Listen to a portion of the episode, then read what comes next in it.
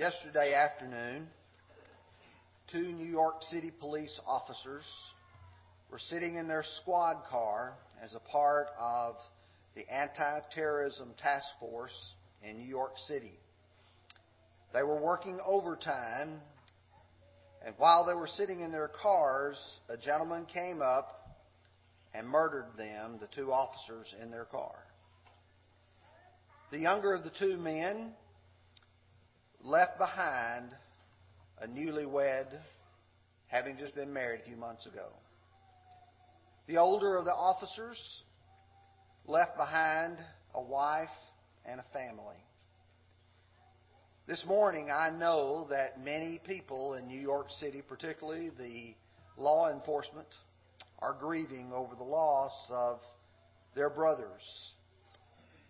I want to begin a lesson this morning asking the question, What will you leave behind? I know that many people make plans for their death.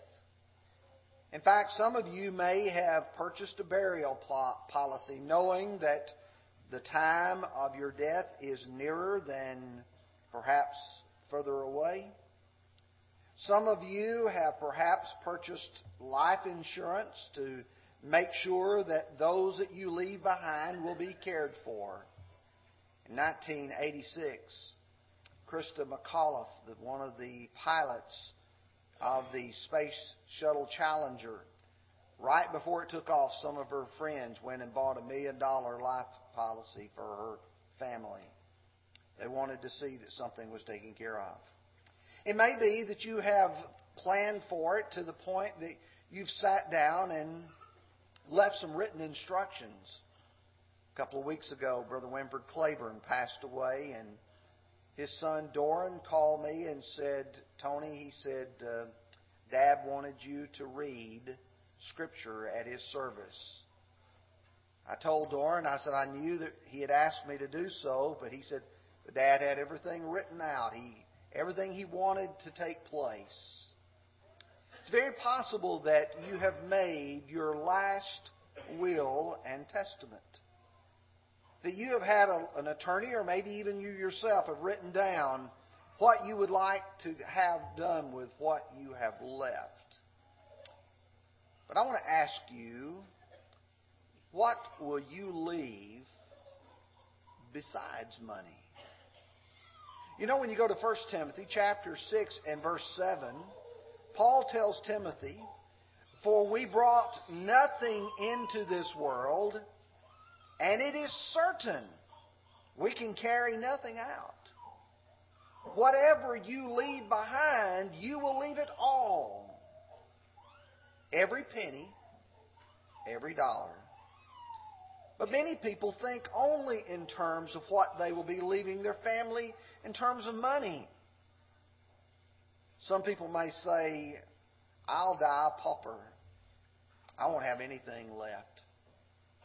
But you will leave something behind. In Romans chapter 14, verse 7, none of us lives to himself, and no one dies to himself. There's not a person whose death does not impact someone. Usually those very close to you. This morning, I'd like to encourage you to make it easy on me. When it comes time for you to pass, will you make it easy on the preacher? There There's sometimes when people receive a call and maybe it's Highs or McMinnville Funeral Home and called and says, Tony, we've got brother so and so or sister so and so up here and they'd like for you to conduct their funeral. I'll tell you, there are either one of two things that happen to me almost instantly mentally. Either it's, oh no, what am I going to say? Or there's so much about their life, what will I choose to talk about? Will you prepare your family? When it comes your time to depart from this life, whether it be quickly, as the officers were yesterday, or whether it occurs at a good old age, will your family be prepared for your leaving? What will be your legacy? What will people remember you for? With all those thoughts in mind, here's what I'd like for us to do. I'd like to ask the question what will you leave behind as we talk about failures? What will you leave behind with regards to your family? And what will you leave behind with regards to your fidelity? Let's begin by talking about failures. If I were to ask how many of us have failed, we all could raise our hands. In fact, how many of us have failed spiritually? In fact, I might even ask miserably. In Romans 3, verses 9 and 10, Paul concludes, What then? Are we better than they? Not at all. For we have previously charged both Jews and Greeks that they are all under sin. As it is written, there is none righteous, no, not one. Verse 23 For all of sin falls short of the glory of God. Every one of us have been a failure in our lives. We want to do right. We desire to do right. Well, sometimes we may not. Sometimes we may have just wanted to do wrong. But we've all failed. The truth is, when you start looking at failure and you realize everyone has failed, but some have turned their failures into success.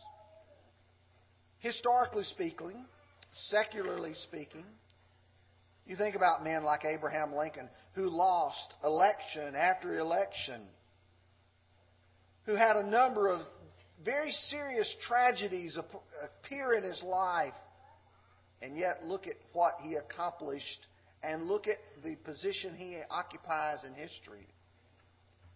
I found a quote by Michael Jordan which I thought was very significant. I'm not going to dwell on it, but he made this statement I've missed more than 9,000 shots in my career. I've lost almost 300 games. On 26 occasions, I have been entrusted to take the game winning shot and I missed. I have failed over and over and over again in my life, and that's why I succeed. You see, there are people who look at their failures as opportunities to learn, opportunities to grow, opportunities to do better. But you know, if I if I go past the secular illustrations to those in the Bible, there are some that I think really are helpful is I ask the question, what will I leave behind? What will I be remembered for? You think about some of the failures. If you want to go with me to Matthew chapter 26, verses 14 through 16, look just a moment at the life of Judas. Then one of the twelve, called Judas, Iscariot went to the chief priest and said, What are you willing to give me if I deliver him to you? And they counted out to him thirty pieces of silver. So from that time he sought opportunity to betray him. Judas was a failure. Judas was a man who had allowed money, possessions to possess him. When you get to chapter 27 and look down to verse 5, it says, Then he threw down the pieces of silver in the temple and departed and went and hanged himself. You see, for many people, their life is marked by people who said, I quit, I give up.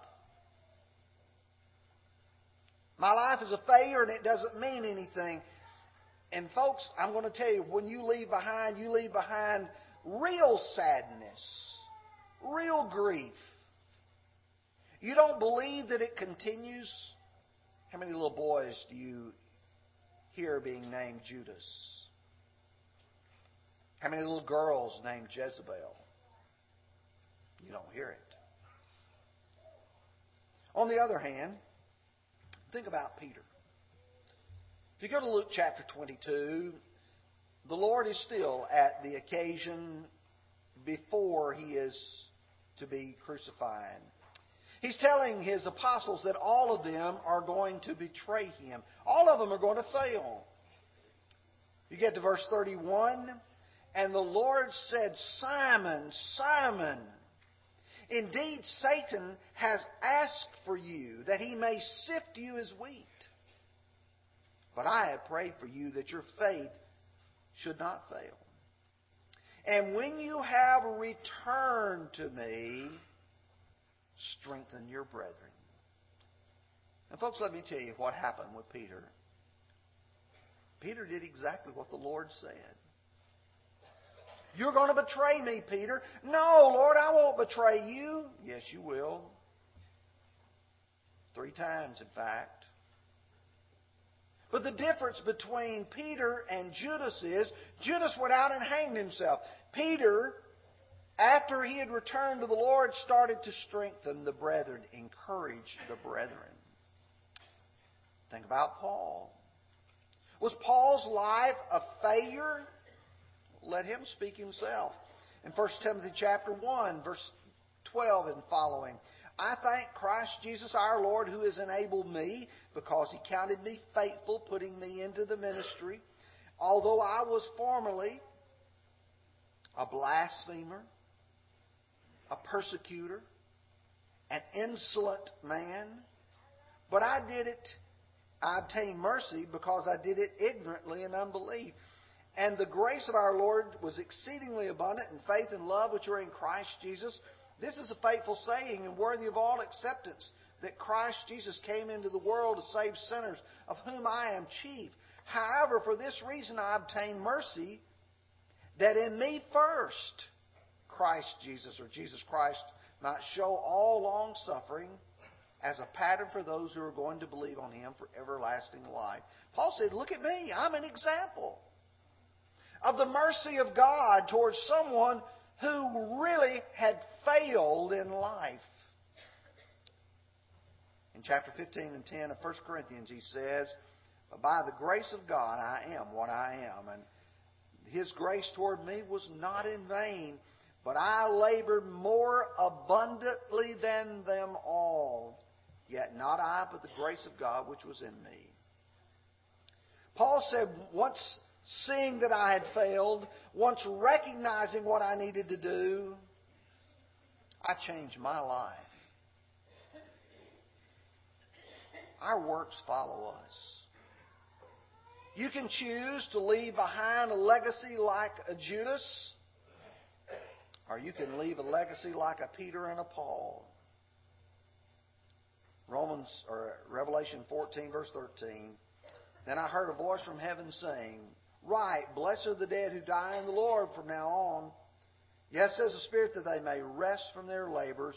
And here's the key phrase and their works follow them. Their works follow them. Number two, what about your family? How do you view your family? Do you look at them as a blessing, as something that God has bestowed upon you that you have a stewardship over them. Psalm 127, verse 3 Behold, children are a heritage from the Lord. The fruit of the womb is His reward. Their heritage. Something that God has passed to us. I want you to consider some successful family leaders.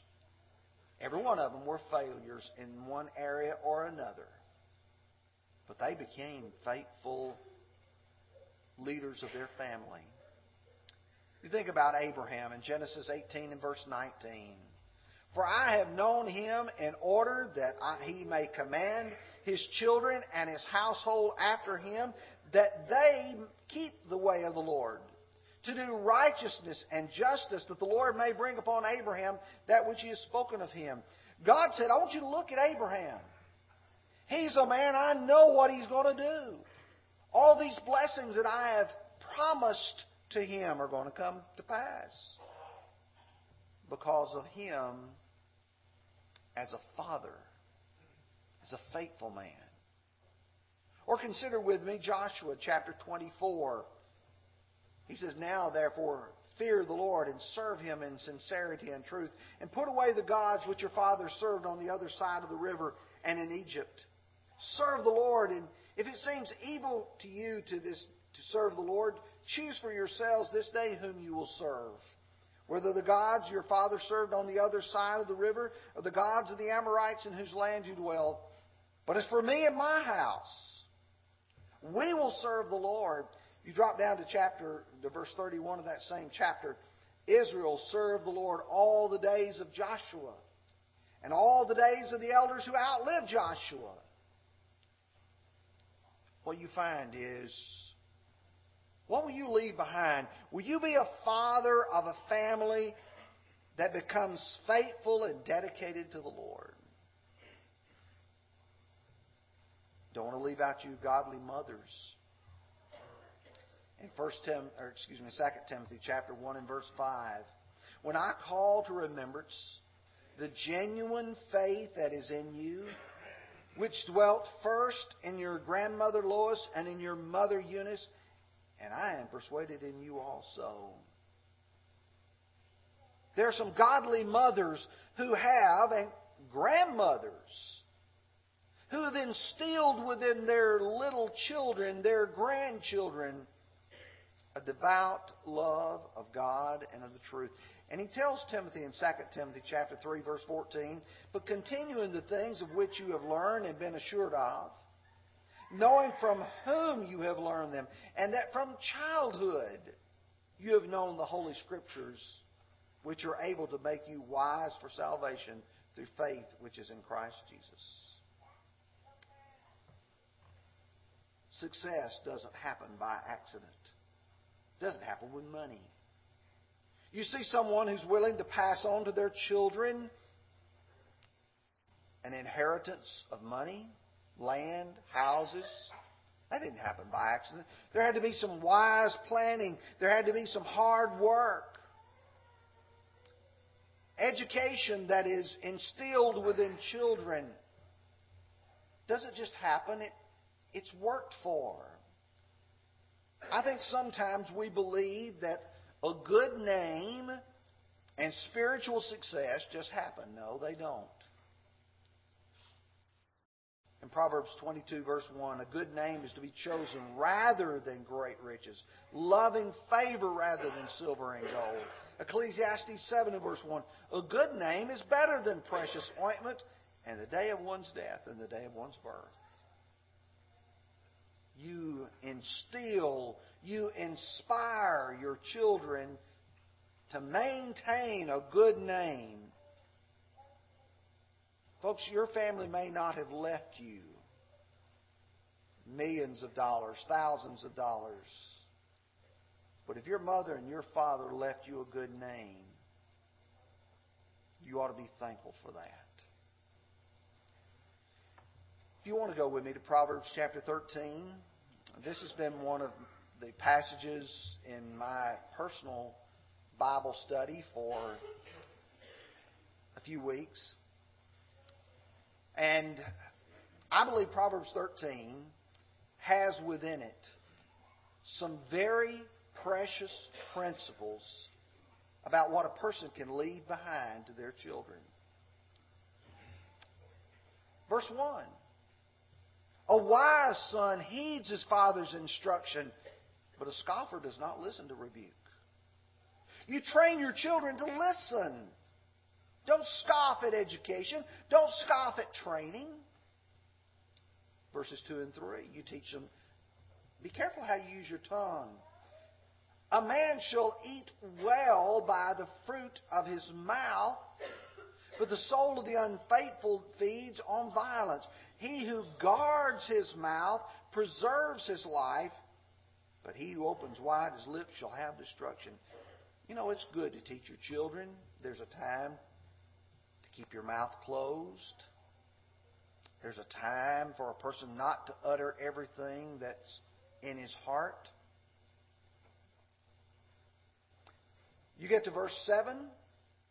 You teach your children the proper valuation of things.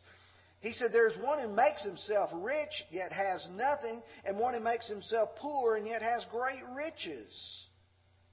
You see, in life, you, you teach your children not everything that is valuable is money. or possessions or things. You teach them the love of God. You teach them the love of family. Teach them the value of honesty. Verse 11 Wealth gained by dishonesty will be diminished, but he who gathers by labor will increase. You teach your children to work hard rather than to try to get stuff by dishonesty. Verses 13 through 15. He said, He who despises the word will be destroyed, but he who fears the commandment will be rewarded. The law of the wise is a fountain of life to turn one away from the snares of death. Good understanding gains favor, but the way of the unfaithful is hard. You want to be able to have a life that's not struggling, not difficult. Listen to God's Word. Verse 20, the value of good companionship. He who walks with wise men will be wise, but the companions of fools will be destroyed. Teach your children to choose their friends carefully. Help them choose their friends carefully. Understand that when you're communicating to your children, it's not just to them, it's to the next generation as well. Solomon writes, A good man leaves an inheritance to his children's children.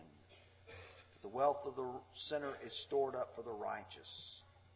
The value of hard work. Verse 4 The soul of the lazy man desires and has nothing, but the soul of the diligent shall be made rich. Verse 23 Much food is in the fallow ground of the poor, and for lack of justice there is waste.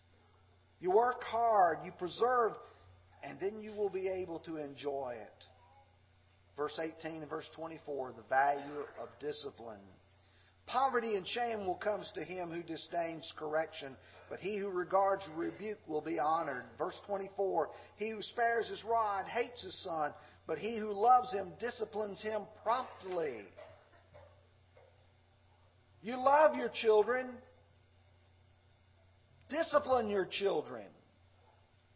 And then finally in verse 25, the value of being satisfied. The righteous eats to the satisfying of his soul, but the stomach of the wicked shall be in want. The satisfied soul. Now, very quickly, fidelity. There are the lives of some people who speak very loudly, very strongly. For instance, the first person murdered Abel. We read about him in 1 John 3:12. Not as Cain, who was of the wicked one and murdered his brother. And why did he murder him? Because his works were evil and his brother's righteous. You go to chapter 23:35 of Matthew. That on you may come all the righteous blood shed on the earth from the blood of righteous Abel. Hebrews 11 and verse 4. By faith offered Abel offered to God a more excellent sacrifice than Cain, through which he obtained witness that he was righteous. God testifying of his gifts, that through it he being dead still speaks. What will I leave behind? Let me tell you what Abel left behind. Abel left behind three times in Scripture being described as a righteous man. What about Dorcas? Acts 9, verse 36. At Joppa, there was a certain disciple named Tabitha, which is translated Dorcas. This woman was full of good works and charitable deeds which she did, but it happened those days that she became sick and died, and they washed her, they laid her in an upper room, and since Lydda was near Joppa, the disciples heard that Peter was there, and sent two men to him, imploring him that he would not delay in coming to them. Then Peter arose and went with them. Went in, uh, when he had come, he went into the upper room, and the widows stood by him, weeping, showing them the tunics and the garments which Dorcas had made, and while she was with them. You see, this was a good woman. When you think of a person, great women of the Bible, Dorcas was remembered She left behind a legacy of being a good person. Let me ask you a question. What mark are you leaving on this church?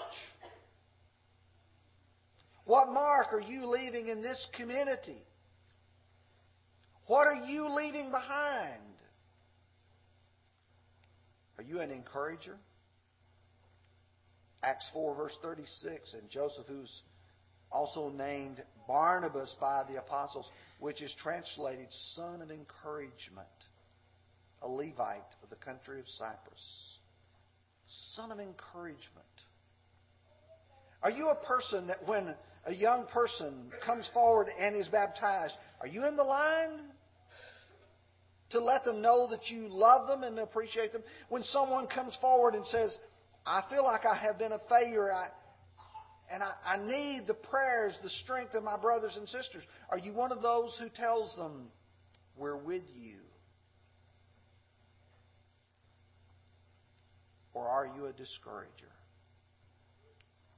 Are you the one that has a scowl on your face when you come to services? Are you the one who, whenever we talk about trying to do anything positive or good, oh, that won't work? Are you the one that holds things back? You know, in Numbers 32, verses 6 through 9, and Moses said to the children of Gad and the children of Reuben, Shall your brethren go to war, and shall you sit here? Now, why will you discourage the heart of the children of Israel from going over into the land which the Lord God has given them? Thus your fathers did when I sent them away at Kadesh Barnea to see the land. For when they went up to the valley of Eshcol and saw the land, they were discouraged, the heart of the children of Israel. So they did not go into the land the Lord God had given them. God said to the children of Gad and Reuben, you got to understand, you can do the same thing that they did when they went to spy out the land you can discourage. And the way you discourage things many times is, he said to them, Shall your brethren go to war and shall you sit here? Are you a, an encourager by getting involved, or do you say by your lack of participation doesn't mean anything to me? What are you leaving behind? Or are you a quitter? Galatians 5 and verse 7, you ran well. Who hindered you from obeying the truth? 2 Timothy 4.10, for Demas has forsaken me, having loved this present world. A lot of people just give up and quit. What do you say when you go to the funeral home of a person who didn't support the work of the church? who didn't attend faithfully? What do you say about a person who never contributed to the good of the Lord's work? I'm not talking about money. I'm talking about in terms of your time, your talent, and your effort. What are you leaving behind? David offered some very wise parting words to his son Solomon. He said in 1 Kings 2 1 through 4 Now the days drew near that he should die. And he charged Solomon his son, saying, I go the way of all the earth. Be strong, therefore, and prove yourself a man. And keep the charge of the Lord your God to walk in his ways, to keep his statutes, his commandments, his judgments, his testimonies as it is written in the law of Moses, that you may prosper in all that you do and wherever you turn. That the Lord may fulfill his word which he spoke concerning me, saying, If your sons take heed to their way to walk before me in truth with all their heart and with all their soul, then you shall not lack a man on the throne of Israel. David said, Solomon, let me tell you, I'm putting my legacy in your hands? Are you living so that you're putting your legacy in the hands of your children? and in the hands of your friends and those who follow. What will you do with what you have left? I know that some of us may look back in our life and say, there's some things I am just terribly embarrassed about. I've not lived like God would want me to live. Paul would say in Philippians 3 and verse 3, Brethren, I do not count myself to have apprehended. But one thing I do, forgetting those things which are behind and reaching forward to those things which are ahead, I press on for the upward call of the prize. Will you start now? Know, we're going to sing the invitation song.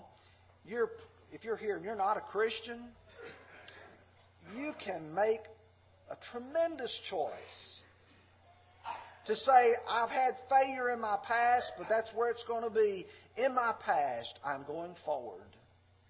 I'm going to become a Christian through faith in Jesus Christ, repenting of your sins, and being baptized. You may be a child of God struggling with sin. Folks, now's the time to give it up. Now's the time to serve God. Would you come while we stand and sing?